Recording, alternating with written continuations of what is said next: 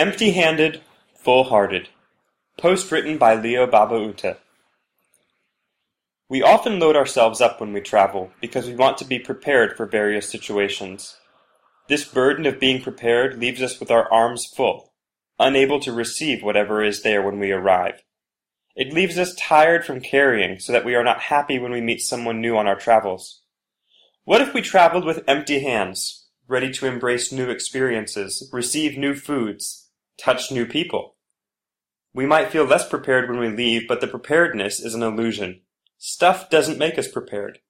Having empty hands, but a heart that is full of love leaves us prepared for anything. Each day is a journey, and we load ourselves up with material possessions, with tasks and projects, with things to read and write, with meetings and calls and texts. Our hands are full, not ready for anything new. Drop everything. Be open to everything.